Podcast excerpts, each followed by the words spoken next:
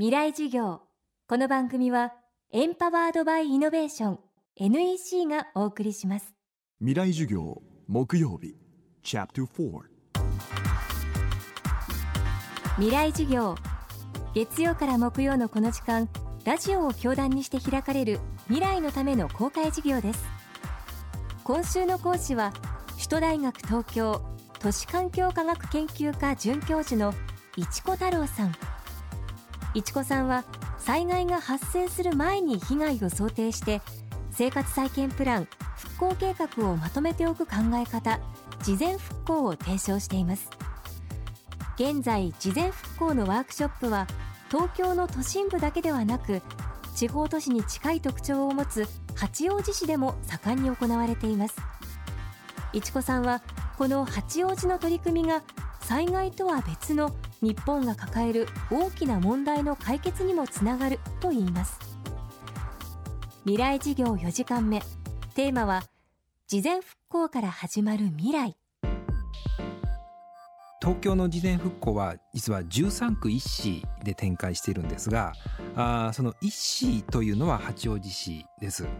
で八王子ではですね、まあ、2005年からですね、えー、毎年こう事前復興の取り組みをまあ展開をしていますで、まあ、2005年というのはあの、まあ、中越地震の翌年ですけれども中越地震というのはあの中山間地域の被害ということで山越村などでは孤立集落の問題が出たわけですよねでそれを見て八王子ではもうこれはもう他人事ではないと。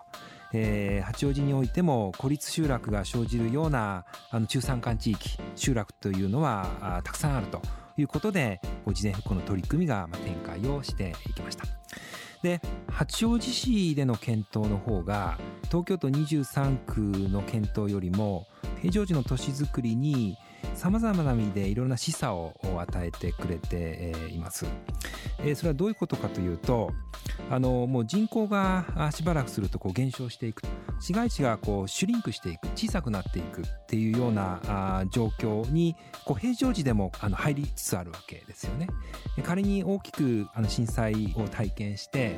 住宅を失った時にえー、そのどこで住むのかもしくはその地域とか八王子をどのようにこう復興させていくのかっていうのを考えることは実は今あの直面しているこう人口が減少していく都市が大きく変わっていくっていうことをこう想像してみるっていうことにこうつながるっていうことですよね。なのでこれまでの戸建てでのこう住宅地を開発していくっていうことから少し考え直した方がいいんじゃないかとすなわち、えー、もっと利便性の高い駅に近いマンションを買うとかですね息子娘世帯の近い場所にこう引っ越すとかですね現地再建ではなくて移転再建をすることこそがその家族にとっての望ましい住宅再建であるということも考えられるわけですね。もしくはそれでもこう地域にとどまる世帯高齢者が住み続けられるようなさまざまなこう福祉サービスが受けられるようなこう施設を呼んでくるとか、えー、地方都市というかその郊外都市として検討が必要な、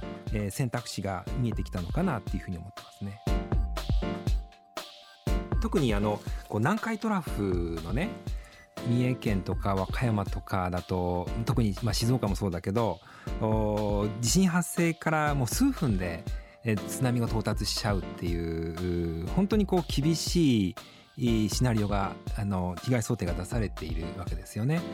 でやっぱりある意味で避難だけを考えるとかなりこううつうつとしたというか重いあの防災の対策に一方でなっちゃうんですよね。でもこう復興のことを考えるっていうのはやっぱこう将来のことを考えるこう津波が来てもきちんとそれに向き合って、えー、またこう集落をなんとかあの盛り返していこうっていうような非常にやっぱりポジティブにこう将来志向でえー、街づくりをしていこうこの地域をまた作っていこうっていうような動きにつながるわけですよね。うん、だからあのこう事前復興の取り組みをやるっていうことはまさにこう日常的な村おこし町おこしっていうものにつながるもしくはそういうことを意識して事前復興をやってみたいなっていう地域はあのかなりいろいろ相談に来ているというのも事実ですね。は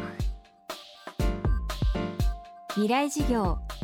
首都大学東京都市環境科学研究科准教授の市子太郎さんの講義をお送りしました。来週は東北大学教授でバイオミメティクス研究会運営委員長の下村正嗣さんの講義をお送りします。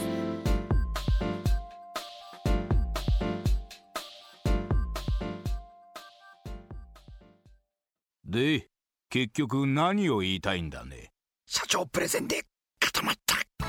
スキルアップの必要性を感じたら NEC のビジネス情報サイト「ウィズダムにアクセス。効果的なプレゼンツールのダウンロードから自分に自信をつける方法まで役立つ情報満載「ウィズダムで検索。NEC 未来事業。この番組はエンパワードバイイノベーション NEC がお送りしました